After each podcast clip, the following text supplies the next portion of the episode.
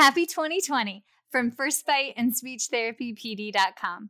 We wanted to announce that to kick off 2020 for the first time ever, we will be issuing out, and wait for it, drumroll, dun dun dun dun, an all new Podcore subscription. For $79 a month, you get over 175 hours of ASHA continuing education with 19 new episodes a month.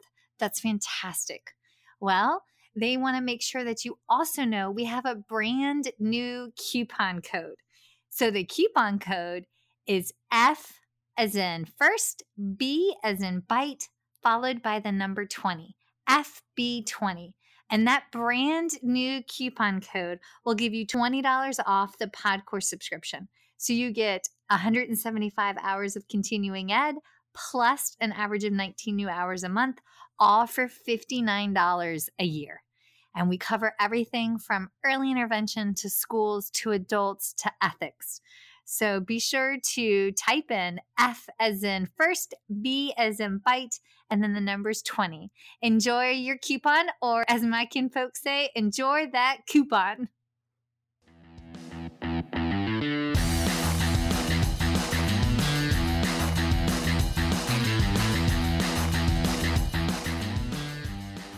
Folks, and welcome to First Bite Fed, Fun, Functional Resources for the Pediatric Clinician. I am your host on this nerd venture, Michelle Dawson, MS CCC SLP, the All Things Peds SLP. I am a colleague in the trenches of home health early intervention, right there with you. I run my own private practice, Heartwood Speech Therapy, in Coletown, South Carolina, and guest lecture nationwide on best practices for early intervention for the medically fragile child. First Bite's mission is short and sweet to bring light and hope to the world for the pediatric clinician, parent, or advocate. In this podcast, we cover everything from AAC to breastfeeding, best practice for running a private practice, and all the nitty gritty details involving feeding and swallowing by interviewing the subject matter experts themselves we bring the data to you.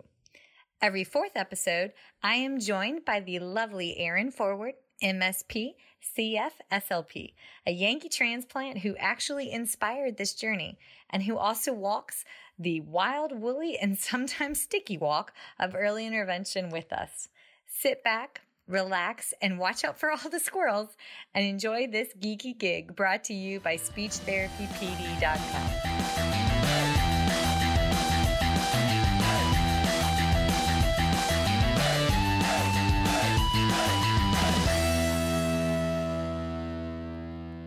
So today's topic falls in the fun and functional category because of the amazing speaker that we have lined up. It's the one and only Mr. Stephen Neese, MA, CCC, SLP. Now, if that name sounds familiar, well, I'm kind of hoping that it should because he is the voice behind our introduction songs every Tuesday night.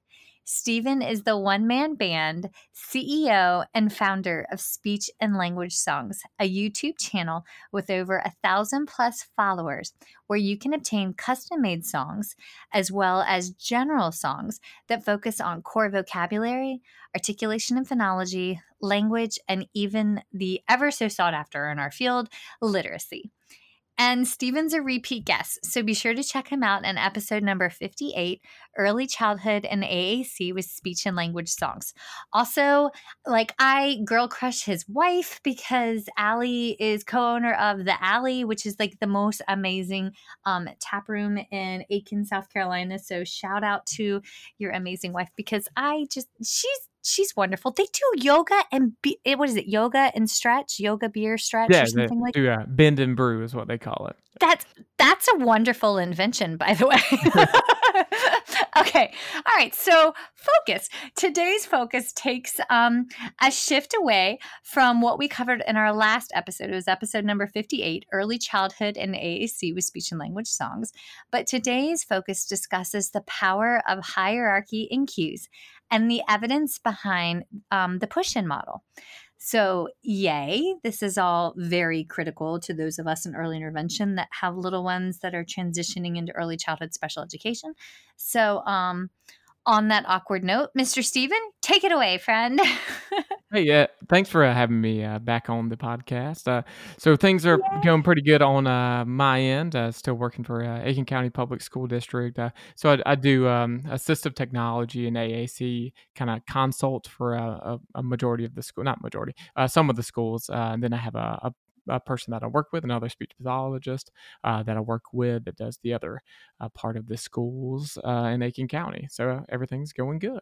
Nice. Okay, so um, uh, and speech and language songs is just kind of taking off because every time I turn around, you have you're you're branching out into a new area. When when you first yeah, started yeah. this, it was like primarily artic and phonology, and then you moved yeah, into core vocab, right? Yeah, we're uh, uh, slowly trying to make some more stuff. Um, so we started off with artic stuff and uh, doing some core vocabulary, and we're just gonna continue that. So we come out with a new uh, song every week, and uh, we just started doing some literacy stuff as well. So we're doing nice. phonics uh, type songs right now. So we just there's so many. I have so many different ideas of uh, uh, songs to do. So it's just a, the matter of time to get all of them done. So I have plenty of material for the next uh, couple years to come, at least, uh, to create some new songs. But yeah, a, a main focus recently has been uh, core vocabulary songs.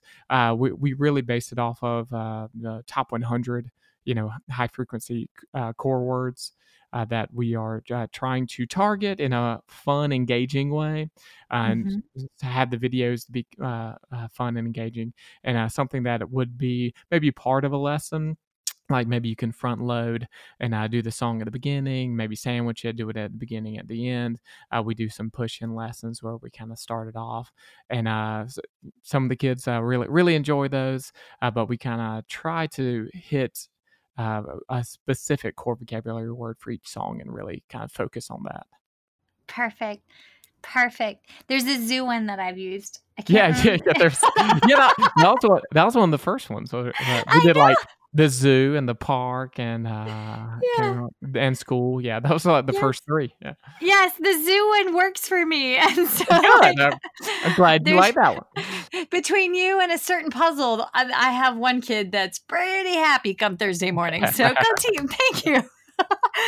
awesome. Okay, so we're we're gonna take a, a big jump and go into prompting hierarchy and why sure. that's important for AAC. And I have to be honest, when when when we first discussed doing this, I I feel like you I I may get like the groundwork and we're just starting to expose expose a tiny human to AAC and then they sure, go to the public yeah. schools and you guys do like all the work. So when you and I run across each other at like a conference, I feel like such a novice newbie. And that's why I'm always like, Steven, what is it talking about? Because like I don't know grammar on an AAC device. I'm like, let's pick out the first five right, words. so, yeah. Yeah, and, that, and that's such a good place. Yeah, and that's a good place to be. I mean, so it, it's kind of tough, and that kind of brings me to something. Before I start talking about the prompting, it's just being uh, an expert on all these different areas. Yes. It's, it's, it's so uh, difficult to impossible uh, to do. So luckily, I'm just you know, focusing on assistive technology, AAC stuff in the school. So that's a very, very specific thing, you know. So I get to get uh, somewhat decent at one small tiny, tiny, tiny area, uh, and that yes. seems like it takes a lot of work in and of itself. Uh, but to and, and, which is cool because then I get to consult with which with a bunch of other uh, cool SLPs and teachers, special ed teachers, self-contained teachers, general ed teachers, um, and share that information. But that's all I got. you know, I'm I'm uh, uh, just focusing on that area, so that that makes it uh, fun, but it's it's so impossible to know everything about all these different areas, which is crazy. but I guess that's a profession that we're in.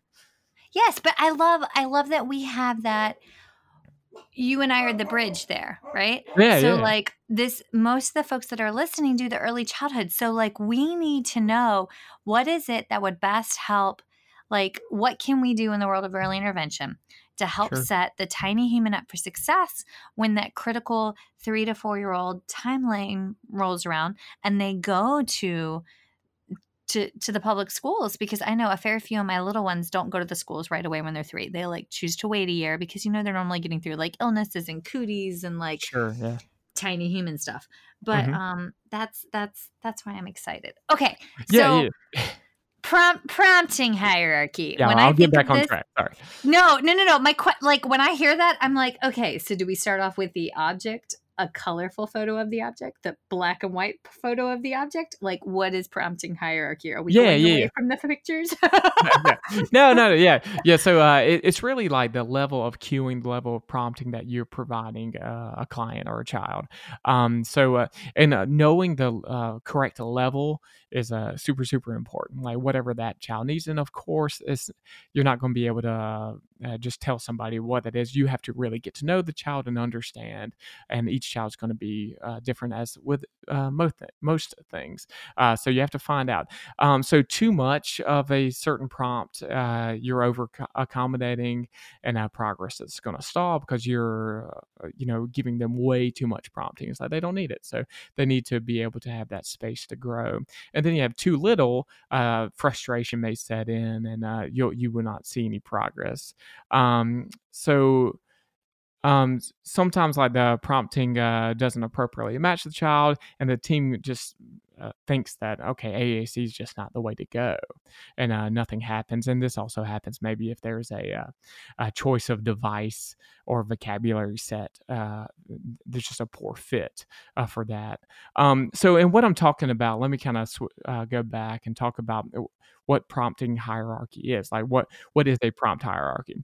Um, there are really two that i uh, look at a lot of times. Um, so I'll talk about the first one, uh, Kate Ahern. So she's kind of a, a big name in like AAC stuff.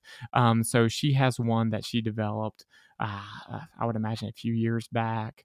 Um, so I've used that one for a while, and uh, I'll just kind of take you through that to kind of lay some groundwork uh, to understand what I'm kind of referring to when I when I say prompt hierarchy.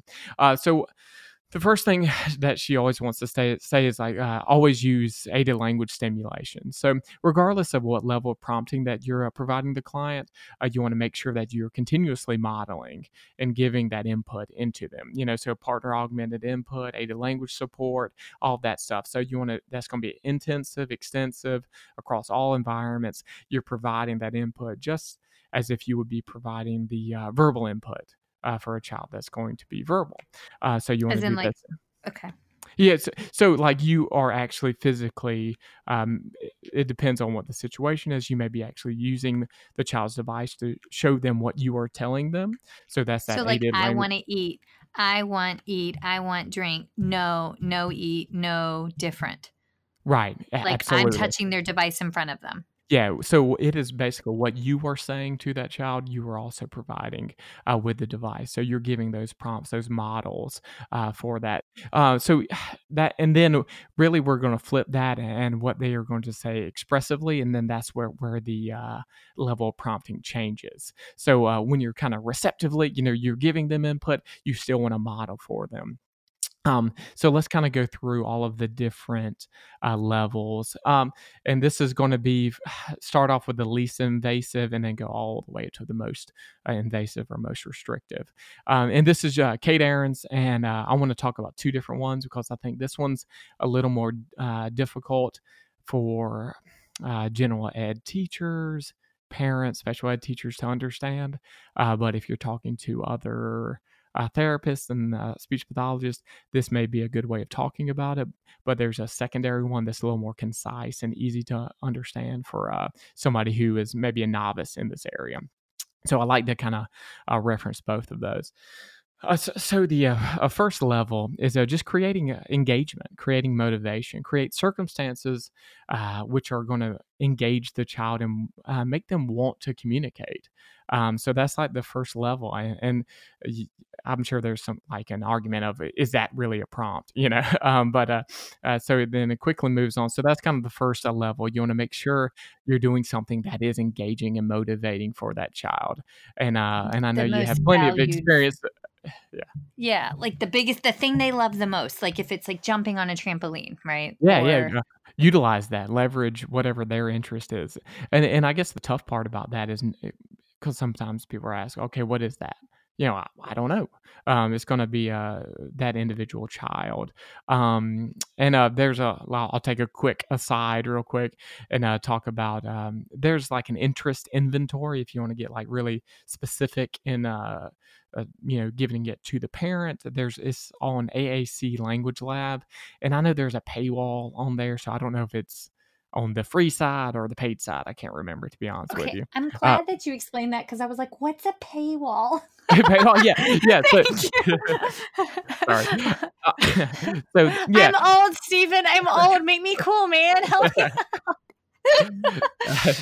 yeah. Oh, so if you uh, go on AAC Language Lab and search it, you may not have access to it, and I'm sorry if you don't. Uh, but uh, there's an interest inventory, but you really don't have to use that one. That was just uh, an example that I can think of. And uh, luckily, our school district does have a um, um, username and password for that. Uh, so we we have access to it. But anyway, it has a bunch of different things uh, for a parent to check off on, like what it, is my kid interested in. Uh, but it, obviously, you don't need a checklist to figure that out. Maybe a conversation with the parents and just your exposure and trying a bunch of different things. You may be able to figure that out. But anyway, so that's super, super uh, important. All right. So then um, the next level and really between each of these levels uh, what miss Ahern says is just to wait. You're you're uh, going to add that pause you know a little bit of wait time to see if you need to move up to uh, another level of prompting. And that's kind of where you are going to find that sweet spot. You provide a prompt give that wait time okay that wasn't enough so now i'm going to go to the next level and you keep repeating you mean like that. a latency period yeah, like yeah, give, yeah. give the prompt and then have a latency period and then before you okay. yeah Wait, and, and, th- and, this is really that, go ahead no, I was going to say that's where I struggle with. I'm impatient. Listen to me. I'm interrupting you, asking the question, right? Because like I'm, I self help skills. I need to learn patience. Patience is a virtue. I have heard that my entire life. But does she give a suggestion on what latency period we should use? Because I have to yeah. literally count to five Mississippi. Yeah, that, and uh, again, everything's going to be individualized, so we have to find what is appropriate. But they say ten to fifteen seconds, which uh, holy uh, cats, I know that's, that's, very long, and especially if you start counting that out, it is really really long. And uh, that's worse than Blue's Clues, by the way. right, that's like, that's way longer probably than yes. Um, so, okay. so that's what um that, and I don't know if there is a specific like this is the exact amount of time that was found uh, via this extensive research study. But um, in looking at all of the stuff on like Practical AAC and things like that, uh, which is a great website, um, but uh, they uh, what I've found is 10 to 15 seconds is what the general uh, recommendation is. Um, so which is super super long. Um, yes. But but this is really uh, you know this is like let's say the first time you're working with a child, the first few times you're really trying to find where that appropriate uh, prompting mm-hmm. sweet spot is. So it's not like you have to go through this whole process every time. Uh, you'll figure out okay this kid uh, really needs uh, direct verbal cues every single time, or we're talking, uh, you know, partial uh, physical cues or something like that. Um, and you don't have to go from create motivation and then go all the way down this rung and wait 15 seconds in between. You know, you won't, you won't do anything. you know, uh, so this is initially you're finding that sweet spot and then kind of landing on it. Then you know uh, what they need to do. But then as you move up and um, are, are, doing some skills that are a little more difficult, then you're going to have to tweak uh, that level of prompting. So, uh, uh, first you create motivation you wait you know they may they may respond uh, and utilize an aac device without anything else.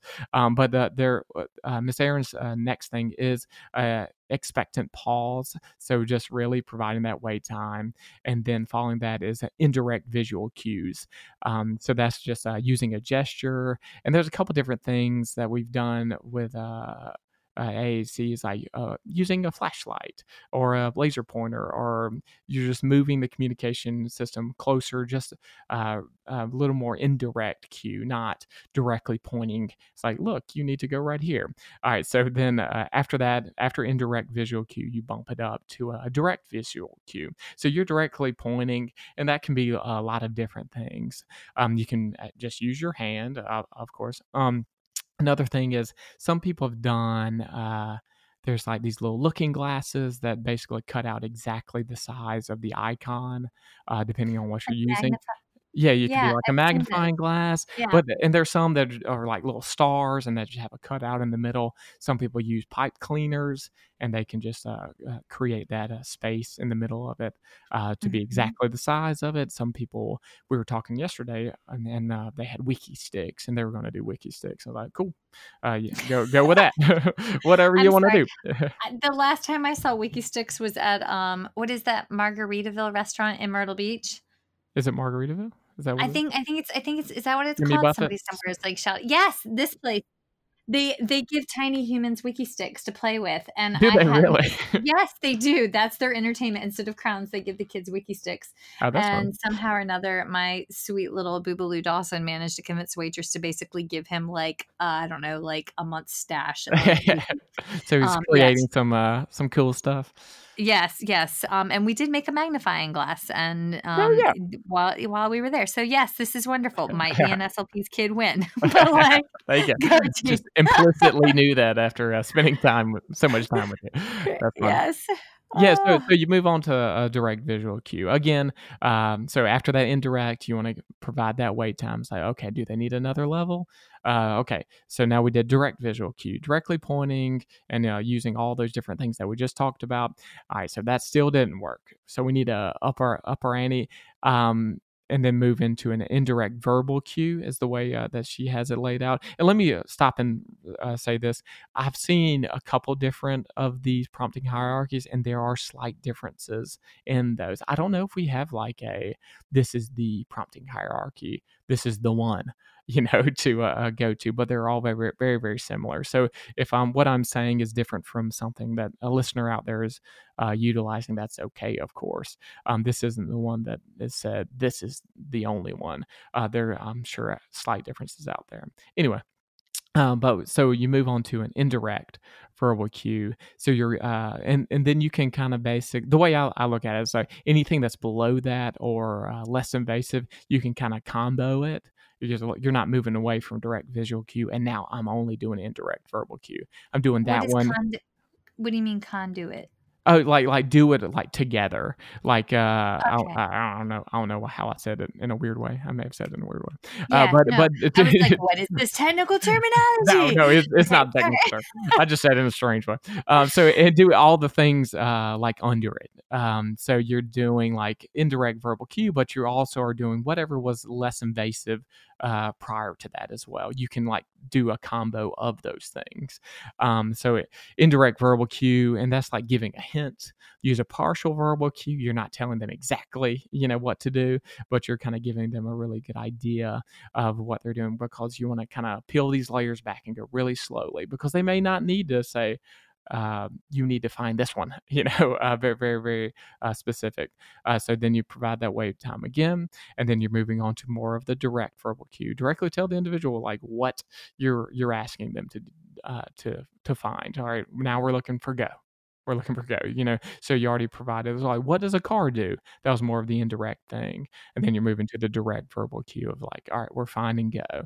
Um and then you again you're giving uh, more wait time and then uh, you move in really kind of to those uh, more physical prompts uh, following that. Um, and I'm going to jump over and uh, talk about the second one. So I really kind of used two that I was talking about earlier. Um, Okay, so this this have a- one's a little more technical, and then the other one's a little more uh, clear cut uh, and a little easier to understand, I think. But go ahead. Well, I have, I have I have one quick question on the physical cues. sure. There was there was the episode on give me two seconds. Was it um was it 60 minutes or CBS that they had it like redact? And it was where they were like doing hand over hand, but they were like making the selection for Oh. the the user I- I- versus Yeah, I'm not familiar with it, but I, I Yeah, can, can there un- was- understand what you're talking about. there was there was a news thing where they were um, doing the selection for the user and it had to do with they were doing AAC somebody somewhere is like screaming it into the car radio right now and or at the gym yeah, it was supposed to be like the new type of like physical cueing so when you're talking about physical cueing are you do they describe is it like literal hand over hand or is it like prompting um, like a brush at the back of the hand or like a brush on the elbow to activate? Do they give Sure. specifics Uh, on that? yeah, Because yeah. that's made me nervous ever since then. Yeah, no, well, it goes way uh, deeper into that. So it's you have partial physical uh, cues, and then you kind of move to more uh, full physical cues. And it, again, you're you're moving through these levels. Um, you're and uh, each of those levels can be even more minute than that. You know, so partial. How partial is that? So you want to again, you're going from the least invasive, and uh, you want them to be as in, independent as possible. Uh, so you're only going to like a full physical if you have to do that if that's absolutely. But uh so a partial physical uh, you, you uh, nailed it with like uh basically a tap on the the uh, elbow towards the device um kind of getting them in the general vicinity so that can be a partial physical um and then you're moving to more uh, full physical and you can do more of like a hand under hand you know you're not pointing for them and then i would say the last thing that you would do would be hand over hand. Um, and again, that's that's only if uh, you have to do that. If they're able to access it any other way prior to that, then allow them to do that. Because again, you're you're trying to uh, develop an independent skill uh, that they will be able to use. Um, so I, I, don't know if that answers that question because I'm not, not sure exactly what uh, uh, the 60 minute thing is. Uh, it, it, sounds like it probably was they were doing hand over hand when that was not uh, necessary or when they were, you know, saying that it was something that it wasn't. I don't know. Um, but it the was, uh, it was a very heated. Um, yeah, go check it out because it was all yeah. about. And I think it was like ten years ago. Oh, okay, so it was and, a while back. Yeah, it was it was a while back, but it was very like contentious, and it it made me super. But it was one of those things that you know how you come across an article and it just sticks with you and it like Sure, burns yeah. an image into your soul and you're like i will never do that Yeah, that's yeah. what happened to my like little novice aac brain. And so ever since then when anybody's like hand over hand and i'm like but we're not supposed to do that. So like Right, and, and I remember some stuff about like describe describe that. Yeah, it was like, uh, and and and I could be uh, uh, stepping over a line that I was un, unaware of, uh, but um, we, I mean, that but but uh, like yeah, that's what I'm saying. It's uh the last resort uh for for doing something like that, and you're really just trying to help them make a selection um yeah that you, you're trying to get to. Um, and and- and I've used that to like help teach it. So like like yeah, this is yeah. your device and like so I mean I've done that for like the first couple iterations. So like yes. Okay. Yeah, right. we're not not We're not, not trying to control them or anything like that. Uh, you, the Mhm. uh, idea is uh, you're trying to get to those independence, uh, independent skills or uh, Mhm. snugs. Um, what, what was that uh, spontaneous novel utterance generation? You know, you're trying to get them to get to A that, snug. uh, get to a That's snug. my new favorite word. yeah, I like that. I like that acronym, snug. So that's what you're trying to get to. But if they're well, uh, well away from that, you have to do uh, whatever you need to do to uh, help them uh, uh, learn that skill. Uh, Nice. but but the other uh, one that we were looking at, and we kind of talk about it a little more simpler terms, I think, is uh, a prompting hierarchy that uh, goes from visual, verbal, and then you kind of have those indirect indirects uh, inside those. Then you're more gestural, and then you're moving to uh, modeling. So you, you're actually modeling it for them, and then a partial uh, physical and then full physical. And again, there are all these nuances within uh, those different categories as well. Um, and, and I think the the main part of it is for the entire team to be on board that there are these levels of prompting. Um, so when we're talking parents, uh, especially more of your uh, side of things, because you're dealing directly with the ter- uh, the parents uh, a good bit more. Uh, and on my side, since I work in the school district, uh, we're talking about the uh, paraprofessionals, uh, the uh, general ed teacher, depending on the situation, a self contained uh, special education teacher, resource teacher, things like that, and other uh, SLPs, OTs, PTs, because we want to be able to discuss uh, where this child is. You know, like, well, this is what I'm saying. Well, this is what I'm saying. And uh, uh, team members could be all over the map. But if you start talking about level of prompting, it's like, what? Well, what level of prompting are you providing? You know, if they're doing really, really well, and you find out that they're doing a bunch of hand over hand prompting. You're like, well, I mean, you're not really allowing them to independently select anything. So, and I'm saying that they're only, uh, you know, able to select you know one word at a time and they have a independently being able to do like five total words but i'm at a level that's more just verbal prompting i'm prompting them verbally and that's it um, that's going to land a lot differently than somebody who is full physical showing them exactly what to do um, so th- it's very important to find that sweet spot. How much uh, prompting does that child actually need, and to get on the, the same page. Stuck. Yeah, to make eventually to to get to uh, uh, where it's a spontaneous novel uh, utterance generation where they're able to do it on on their own. You know, that's kind of where where we want them to go. But to discuss it as a team, it's really important that everybody understands that there are levels to this and uh, then we can kind of all move. And, and, it does two different things. You can actually identify, all right, this is where the child is, and we can see that. And also, it, shows you like, okay, there's inc- incremental progress that is going on here. If we're moving, you know, um, we're having to do more of a partial physical and now we're no longer even having to nudge that elbow they're able to do it on their own just with uh, visual and verbal maybe even gestural um, th- that's a big step forward. And that may have been missed if uh, you didn't discuss the different levels of prompting that were present. Does that make sense? Yes, I'm. I'm just thinking of like all the different team members because you were rattling off like your interprofessional team sure. for like a school district, yeah, yeah. and we have we have similar ones at home, but in early intervention, it it's give or take where the child is seen. So where y'all sure. have general education teacher, we might have um, daycare teacher. We might have home health nurse that sits with them, whether it be a CNA, LPN, or RN, give or take like the severity of need. Right. Um, we might have, um, and when it's done right, it's a beautiful thing. We might have an ABA team. Right. Um, and I am well aware of the scope of practice encroachment. That's a conversation for a whole nother day. Absolutely. But um, uh, I mean, I have one lady that like I know who's absolutely dynamic, and she's married to an SLP, um, and so she's when I work with a kiddo on the spectrum and has an AAC device, she'll actually bring in the entire child's um, ABA team from line to lead to the, you know, she's the um, BCBA, and we'll sit down and discuss that as a team. And that's that's great. I know it's it's yeah, so rarely done that it makes her stand out. But she has keen insight as her wife is an SLP, you know. So like gotcha. she yeah. she sees the world uniquely through that lens, sure. which I just I mean, yeah. of course, you know, those kids make amazing progress. uh, well, I'm sure they do.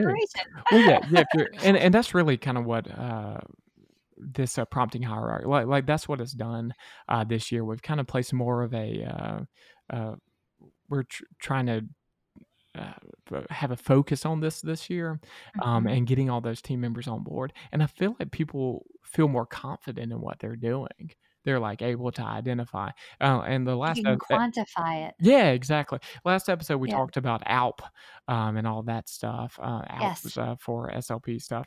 Um, so we talked about that, and that, that kind of what we, we, were able to quantify. And this is just another level of that, so we can kind of quantify it uh, on a different uh, level. Um, but people can talk about it, you know, they and they get excited. Okay, now we're we're able to just model for them, and they are able to uh, make that selection when we were uh, you know, again, having to do a full physical or partial physical prompt, and they see that. And I don't know if in, in the past they were seeing that. You know, in the in the cases that uh, that I'm seeing, you know, it was kind of more they're still not able to do it independently, completely. And if it was, it, Which, it was like an all or nothing kind of thing. And and what I have seen is that kids are smart, and they will learn which caregiver or team member lets them get away with yeah. you know the business no doubt and so it's always really funny to be like, all right, we're sitting around the table and it's like, okay, which one of us is normally in my world, it's like the kitchen table, but like, which one of us is the weak link? which one of us is a sucker, you know? because yeah. like, yeah. and every once in a while it's me because, you know, I am. Am what I am. But like, I'm like, oh, you need a little more help. Okay, here you go. And like, sure. yeah, whatever. Yeah. But and, and, I feel um, like we all, we all have at least a little bit of that. um, we want to help. We want to help. We want Yes. we want to do what's best for them. Um, and so that that is tough. It's so hard to find uh, that s- uh, sweet spot. How much, uh, what level of um, help do they really need? Um, and it, we struggle with that. It's hard. It's Mhm. hard. But that, It's that- okay. I'm I'm gonna increase five Mississippis up to at least seven Mississippis. How about that? it, it is a and it's a very long time. It is a very long time. Um, and, Oh and, and, the, and that uh like brings me to just like thinking about being in some of these classrooms and seeing uh it's tough. It's tough for people to wait that long. Um, so that that's something that we're going to continuously need to improve upon. Um, but it is allowing that wait time, and a lot of times kids are surprising us. You just like have to sit back and wait. We want to answer for them. We want to answer for them and, and help them because it's Mhm. coming. It's coming out of a very positive place, you know. So it's not not like uh, they're trying to take their voice away or anything like that. But you Mhm. see people get, get very used to answering uh, uh, for them, and it, and it's kind of a tough conversation sometimes. But because we're, I start talking about, and and the person that I work with uh, closely starts talking about, well, what are they going to do down the road?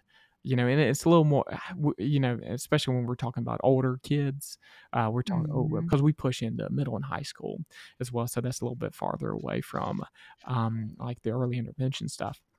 But It's okay. We're setting the foundations. That's Oh, yeah. honestly how I view our world. Is we're the we're the foundations. We're the the building blocks that everything else is is um, predicated upon. And right, right, I kind of feel like if we need to create a firm foundation, otherwise everything will fall downhill. And Which Sure.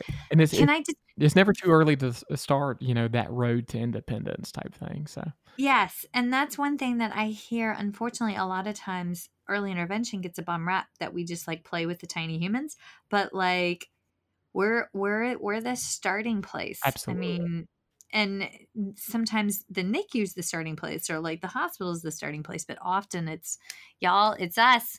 You're the workhorse that sets it up for everything else downstream, which is why we need to know about things such as prompting hierarchy and core vocab and and th- the concepts behind why we should pick out certain devices and Oh wow, yeah, and, and we we deal with that. Uh, we are actually uh, we you know just uh, had an intake uh, recently, and I was uh we haven't really done much uh, with this kiddo as far as the uh, AT consultant. We this was the first time I I met the kiddo yesterday. Um, but if uh, things were starting much earlier, who knows where that kid would be? yes Um. So, but but unfortunately, in that uh, particular situation, nothing really was uh, going on. Um. So we're we're starting from where we are, which is fine, you know, and we'll we'll do the best we can from uh, you know moving forward. But the earlier, the better. Obviously, Yep, earlier the better. which is why we which is why I keep asking you back. Well, thanks. I, I appreciate you uh, asking me. I'm glad. To, um, okay, all right. So what and the, and, Can- and but can we jump about- to push in? oh, absolutely, or- absolutely. Or do Uh, I have to behave myself? No, no, you're good. Okay. No, uh, yeah, Or- we'll, or- we'll absolutely do that. Um, so and that's what I was talking about, like what middle and high school, and it starts uh with that foundation as early intervention being the foundation and moves all the way up. But we have those conversations um about what are they going to do without you? Because a lot of uh, Yes. teachers, I mean, they really get attached their, to their kids, and I, I, I completely understand that. Um, but a lot of times they are understanding them a lot and, this is if we're talking about like an intelligibility uh, type thing uh, we have some uh, kiddos with uh, like cp and things like that that uh, need some aac devices but the the teacher states that they completely understand them but then i kind of prompt them uh, with that question of but does anyone else? Like if they went to walmart uh, by themselves and needed to find the restroom or something like that, would they be able to be understood? And then it becomes like, oh, well, no, probably not. I was like, well, think about like that. I'm really glad you can understand, um, but we probably need to be thinking about how they can become completely independent. And those are more conversations that occur, you know, later on down the road. But you're right, that foundation uh, needs to be set early, early on, because again, we're we're looking at that complete independence is what we're we're searching for. Um, but uh, to switch back into push-ins, because all this kind of obviously uh, melds together. Uh, so uh, currently, uh, we're doing push-ins uh, from high school uh, classrooms, and, and, we're only doing uh, self-contained classrooms at this point. Um, uh, again, I mean it's a matter of time. Uh, we, there's only a certain amount of uh, classrooms that we can push into, but we're doing self-contained classrooms ranging from high school all the way down to preschool special needs classrooms. Um, and I'll kind of tell you what what we are looking at like how we kind of set it up and then uh and now we can kind of talk more so about uh why it's important and the kind of pitfalls and all that. Um so typically right now we kind of have a, uh, uh, our model lesson is we start off with a song uh typically to kind of start the lesson. Um then we have a uh, pretty much a read aloud type thing and then uh, an activity which uh, changes pretty much every time. We can uh, play a game a little bit, like a, a type of game, uh, switch activated toys, uh, but uh, we're like targeting core words written on dice. We've used like Pop the Pig, Alligator Dentist. We've done like musical chairs. Alligator Dentist? Yeah, yeah. The, Is that the you know thing that where you push yeah. the tooth and the alligator bites you? Yeah, yeah. So we were doing one where um, I, I was the guinea pig, and so I was like moving my finger around, and they were ba- uh, uh, having to choose which um, tooth by using stop and go. So I was going Good. go go go go go and then stop, and then they they really enjoyed uh, when the alligator bit my hand. It was fun. Um, but but anyway, so we we do a lot of uh, fun activities to tie in whatever core vocabulary word we were. Uh, so we did a song, then we did a lesson, uh, like a read aloud type thing, and then we uh, targeted via something that's really engaging for the kids. So we try to find something that's really fun. Um, so that's kind of what we do, and our, our main point is uh, going through a bunch of different core vocabulary, giving exposure to them, as well as showing them uh, the uh, showing, and I say them showing like uh, the SLPs that are actually within the building, uh, the teachers, the age uh, aides, um, the importance of modeling. So we're how to model, why to model and what to model really. Um, so why are we modeling core vocabulary words? And we've seen some really good response from it um, and it almost feels a little more implicit than explicit which um, was uh, kind of surprising to us, uh, but it, it, seems like us showing them what to do and having them do it with us because they were, I mean, everybody, all those team members are participating throughout that entire lesson. It's not me just running the show, they are all involved with it. You know, I'm up there, you know, playing a song or something, but they're modeling because I can't, you know, play a, uh, the guitar and sing at the same time as uh, providing some modeling. Uh, so all of them are, are doing that. So we've seen uh, a lot of uh, progress within the classrooms uh, because they are actually taking those. Uh, and I think a huge part of it is the uh, paraprofessionals within the rooms, uh, them doing a really, really good job of modeling uh, for those kids and seeing the importance of it. And then, so that happens. So, like, we are pushing in like for 30 minute lesson every other week you know, and then we have they holidays and all this stuff, so we miss a lot of time. So they are with them uh, for uh, way, way, way, way more time than we are. So that's kind of the big thing is them uh, being able to be confident and, and, model and do all that stuff. What, what was your question? Okay, so in the push in model, when you're pushing in, you're pushing in in the sense because I'm old and I haven't worked in the public schools since I was an SLPA ish. Yeah. And so when I think of push in, I think of the older method of like you are working with a child that has a language delay or impairment in a typically developing classroom. But when you're pushing in, you're pushing in as the SLP pushing into the SPED classroom um, with a little one doing like a group model are there typically developing kids in the classroom or not not in these situations no um, so, so in this uh, scenario and and this is uh, we have uh, self-contained classrooms and obviously we don't have uh, Con- as the SLPs, we don't have control over the, the uh, that model. Um, so yeah, just no. wouldn't that be lovely if we did though? yeah, so, kids are out. yeah. So uh, that that is the the way uh, our particular school district is um, uh, running things. So the is a self-contained classroom. So we push in, and it varies uh, what how many kids are actually utilizing a device, but we typically at least have one uh, kiddo. But we're uh, doing the lesson with the entire uh, class. Uh, so that that that's how our you know situation is set up. Okay, so I see this as a win because some children in the um, self-contained classroom may need the speech generating device but even if they don't necessarily need the speech generating device just the modeling of that core vocab language Right. I mean, we all know the more that we model the more that it lays down a neural network and the better Right. language acquisition so like Yeah, yeah. yes So so we we yeah, we don't uh, see it as a waste of time for the rest of the kids. Um so typically all right, so and I'm just thinking of one, you know, one classroom in particular, but it very very similar across the board. Um so we go into a classroom and I'm thinking of one where this class has three different devices.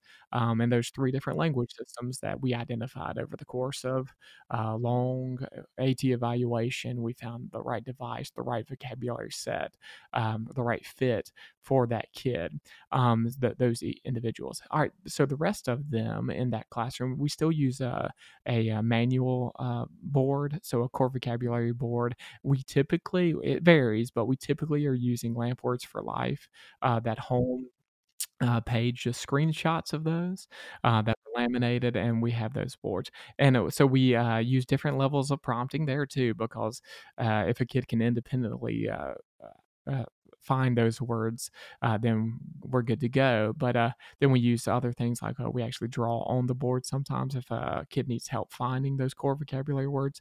But anyway, uh, so like dry erase yeah, yeah, yeah, exactly. okay Uh, dry erase, so then we can uh, wipe it off, and then the next session, uh, we we typically are spending like one to two weeks, um, or one to two sessions rather, on a different core vocabulary word, and uh, just so we're we as these push-in people are exposing a bunch of different lessons, a bunch of different ways to target a bunch of different things, with the expectation that um, the in-house SLP as well as the teacher are kind of finding the level words that they need to be using on an everyday basis you know uh, finding that and kind of going with that.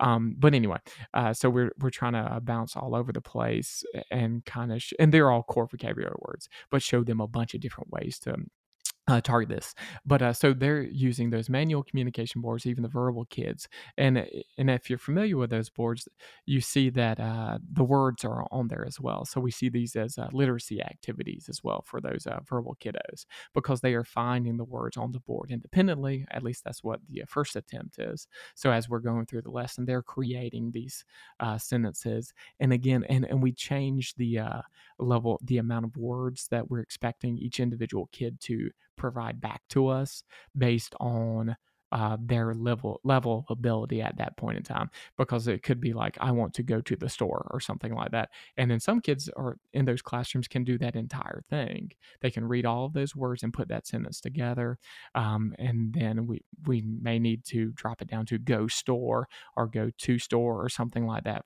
so we have to kind of individualize that. Um, but so that's kind of really what it what it looks like that's amazing and but luckily we have a lot of adults in those rooms typically because yeah the uh, school SLP is coming in there with us, so that's an additional uh, person in the room. The uh, gen ed teacher, or excuse me, the uh, special education teacher's already in there. The the parapro are already in there. Then I'm in there, or my partner, because we go to different uh, schools. Um, but so one of us are in the rooms. Um, so that's a lot more bodies. So a lot of opportunities to model uh, when we go in because these are- these are classrooms that have pretty low uh, amount of uh, children in there, so that they're not that many uh, kids in there. So it's nice. Oh my goodness. So This is this is a dream, Stephen. This is not what it was like when I was in the public schools a lifetime ago. yeah, you know, you know, uh, yeah. honestly, I, th- I think we're uh, extremely fortunate uh, that we have some leadership that uh, we, I mean, we, uh, again, myself, uh, my partner, and then we have an assistive technology lead. Um, we've devised this plan and presented it to them, and they were, you know, believed in us enough to allow us uh, to try this. Um, and then we've gotten really, really good results as far as uh, the team feeling more confident, as well as just uh, more devices. like confident in using the in using their devices Correct. or in like or, or even okay. just uh, accepting it as a possibility. I mean, uh, to, to be completely frank and honest, uh, some of these team members did not believe that this was an option for a lot of kids or did not see the importance of it. And, and you know, and, and, that's something that we continue to uh, fight. That's not not saying that we uh, got buy-in from everyone 100% because that's definitely not the case but it it has moved the needle in the right direction um so and but uh, what i was saying is we're just very fortunate that we have leadership that trusted us and I believe that we were going to do something that was very positive. And even with, and I, and I know a lot of people are like, well, that can't happen in our school district. And it, I know it's difficult uh, to make stuff like that happen because uh, we have uh, shortages in SLPs, you know, so they could easily pull us. And, you know, but we are, since it is kind of a smaller group, we are helping those SLPs within the school provide some service time and uh, do all of that. And we're also helping them with data collection. Uh, are they collecting the right data for these AAC kids and things like that? So we're helping them with all of that. So it is kind of a win win because a lot of times it's taking a little bit of pressure off of them because we are providing those lessons and they just need to show up. Um, they just need to be present, and then uh, we'll take care of all of the lesson. And they're just really kind of collecting data and helping us with it. So, you know, that that is a, a positive, and that's kind of what's helpful for us to sell that as a uh, being a, an option. But anyway, you know, with a lot of SLP shortages, uh, which our school district is, it, it will be easy for them to say, you just need to go uh, do direct services and stop all of this. You know what I mean? Uh, but uh, we're fortunate that they did not do that. Okay, so and and two th- and and two thoughts on this. Sure. One, you just if you ha- did you finish up the leadership academy or are you in it right now? No, yeah, I I am done. Uh, so I probably uh, over a year ago now. I think. Okay, all right. Because I couldn't remember. Yeah, I, yeah. I, yeah. Okay. So, folks, Stephen did the ASHA Leadership Academy and graduated. I did that like a lifetime ago, but they have that available. Yeah. And yes, we work in the world of early intervention or we work in the world of early childhood special education, but apply for that because there's one cohort specific for SLPs in general. There's one cohort specific for SLPs that work in the public schools. Mm-hmm. And I am well aware that a lot of us are hybrid. A lot of us, I mean, work in the public schools during the day and then PRN and home health EI like sure because we have like student loan debt and that's astronomical and crippling. That's a conversation for another day.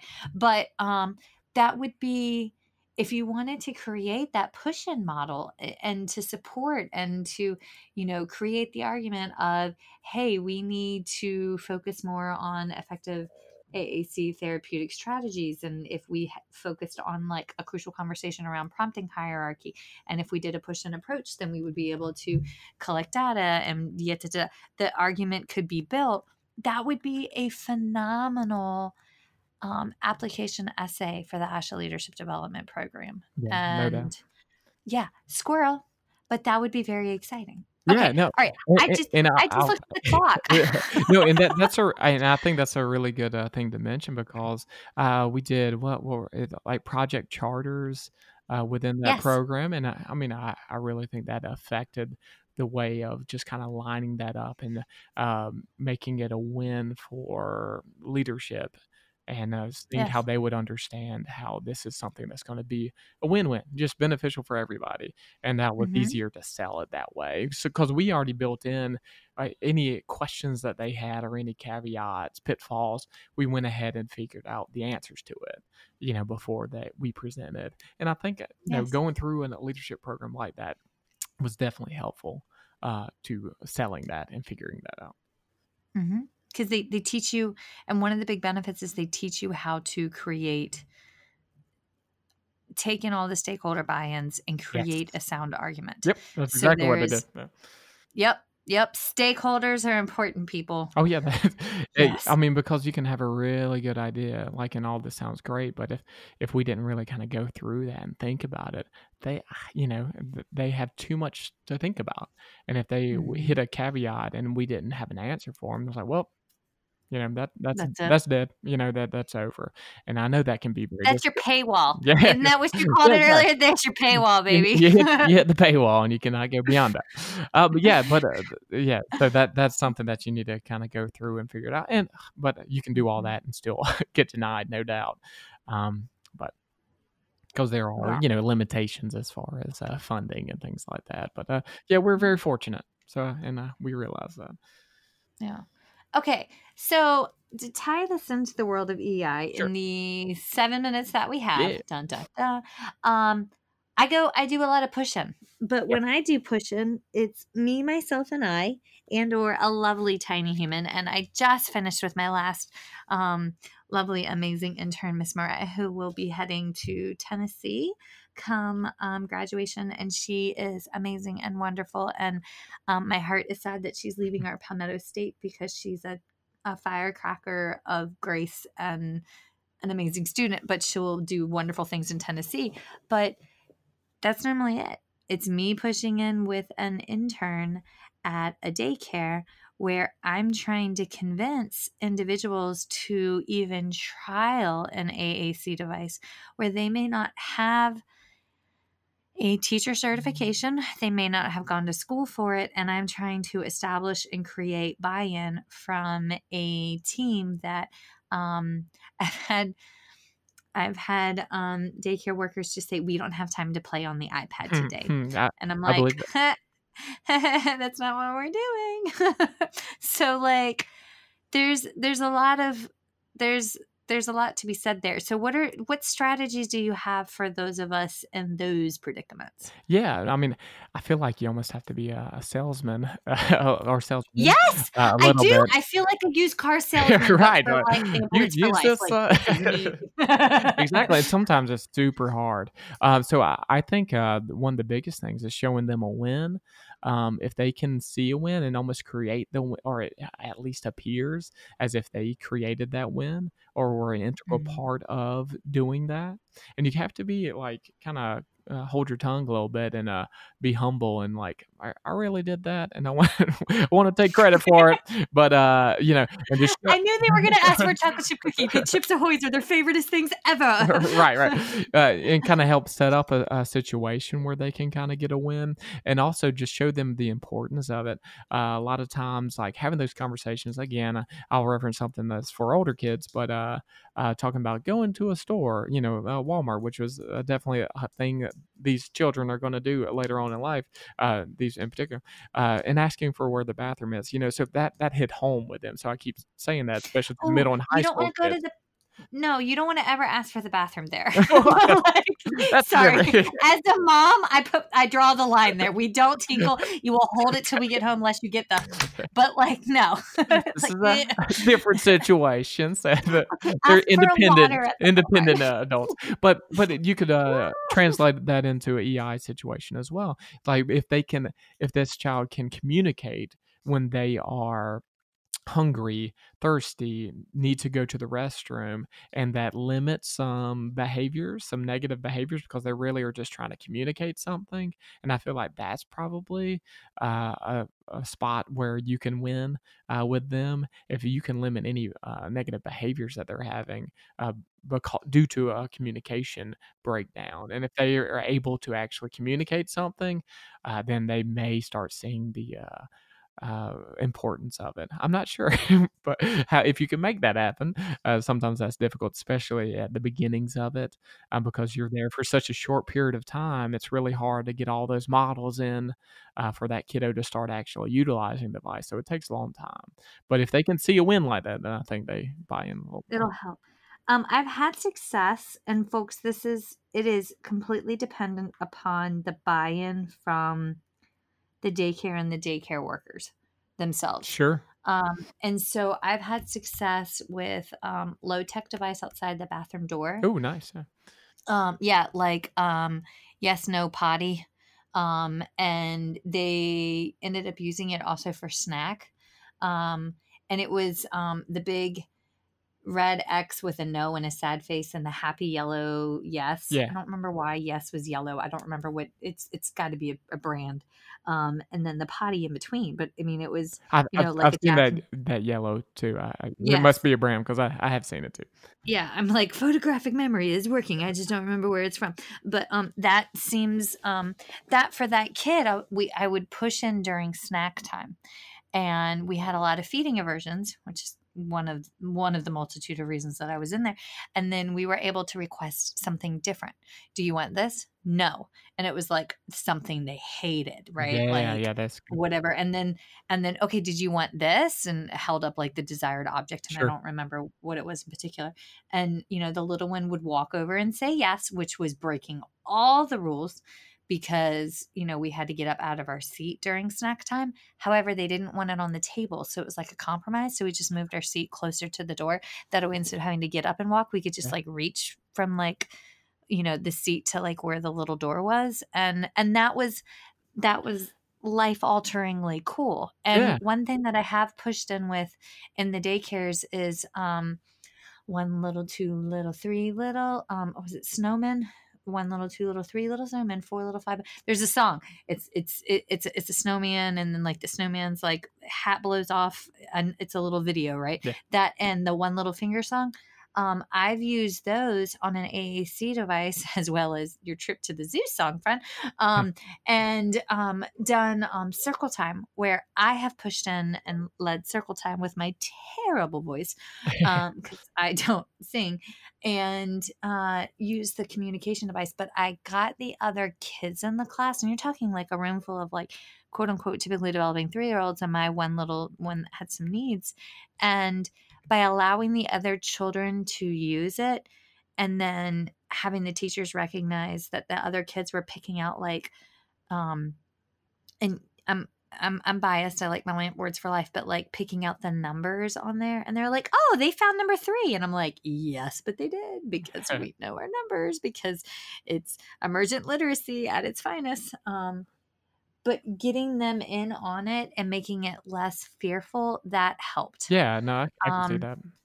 Yes. So um, and that was peer peer modeling too. That's kind of cool. yes, yes. A- a- But um, And I think uh, some uh, you hit on a really good point is uh, flexibility as far as the SLP, you know, the expert coming in and like, well, it should be like this, you know, and uh, you compromising and allowing it, you know, to be a slightly different than what the plan you would have uh, laid out if you were, you know, controlling the whole situation.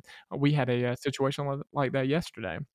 I was kind of pushing a, a certain uh, uh, manual c- communication board, and the teacher's like, well, "I found this on Teachers Pay Teachers, and it wasn't exactly what I wanted it to be, but it had a lot of good c- core vocabulary. It met the needs for what we were talking about, so I just shut up and and allowed and let it ride. and let it ride. Yes. And she has so much, or it appeared uh, at the end of that conversation, there was so much more buy-in when she was choosing. I, you know, she found something. She's taking control and just uh, letting letting that go. It's not perfect, but it's way, way, way better than what it was. You know, so it's a huge step forward, and maybe she'll come around to exactly, you know, well, what I think uh, later on down the road. Maybe not, and that's okay. Um, but You it, it planted a seed, friend. You yeah, yeah. planted a seed. so, so it's kind of like it sounds like that's the same thing. You're you're compromising in those rooms. So I think that's probably a big thing to remember.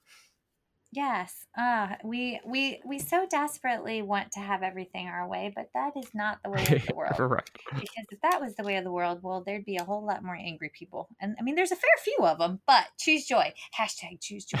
Team. See, I may not know what a paywall is until this conversation, but I know what a hashtag that, is that's pretty good. of another lovely intern. Yay! oh, it's sad but true. Okay.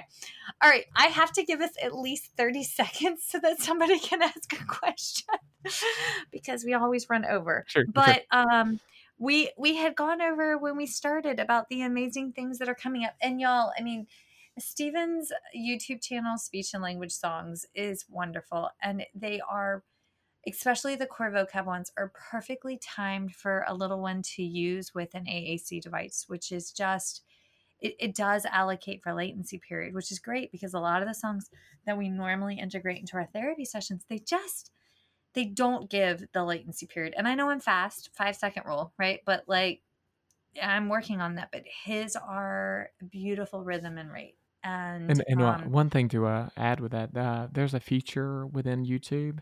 You go in the Yeah. settings, like within the, uh, like you can, you're looking at the video. There's the settings there at the bottom right, uh, and maybe in the top right if you're like on your phone.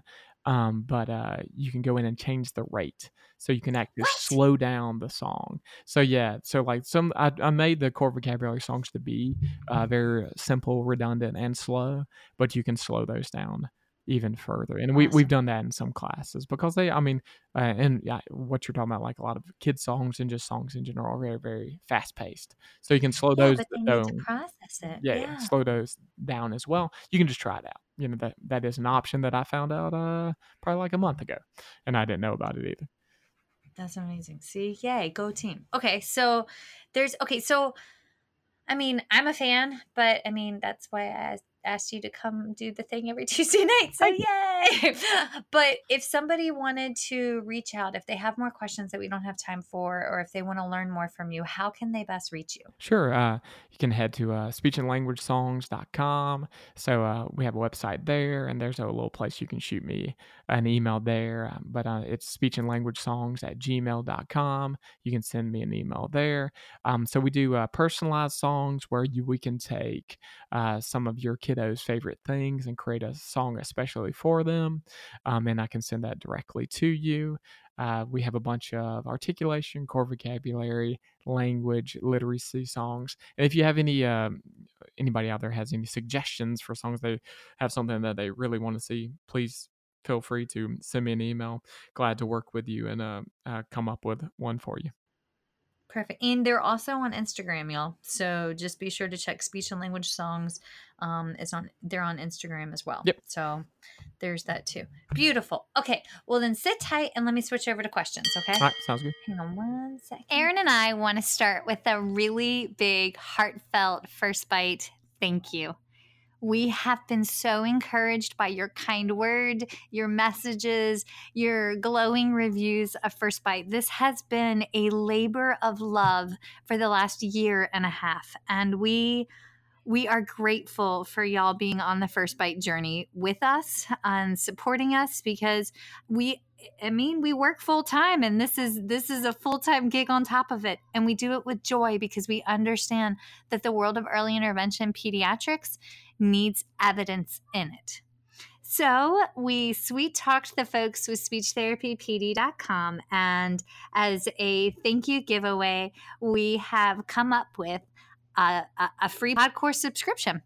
So once we hit 130 iTunes written reviews, we're going to pull another name out of the hat, probably with the assistance of an ever so handsome goose and a bear.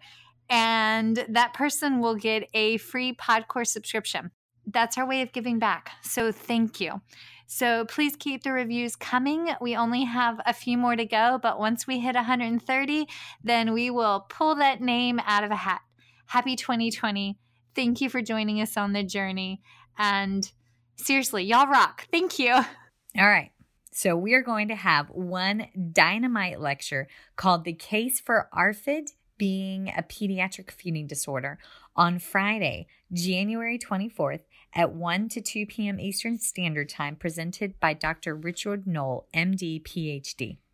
And in that session, he's going to review the consensus definition for pediatric feeding disorders, how it establishes the framework for diagnosis, care, and research that accommodates feeding problems and disturbances in children, including avoidant restrictive food intake disorder. And, and this has been a hot button topic in the world of pediatric feeding and swallowing. So please join me on Friday, January 24th at 1 p.m. Eastern Standard Time for the Feeding Matters online amazing conference. And I am so excited to um, see y'all virtually there. That's a wrap, folks. Once again, thank you for listening to First Bite Fed, Fun, and Functional. I am your humble but yet sassy host, Michelle Dawson, the All Things Peds SLP. This podcast is part of a course offered for continuing education through speechtherapypd.com. Please check out the website if you'd like to learn more about CEU opportunities for this episode, as well as the ones that are archived. And as always, remember feed your mind, feed your soul, be kind, and feed those babies.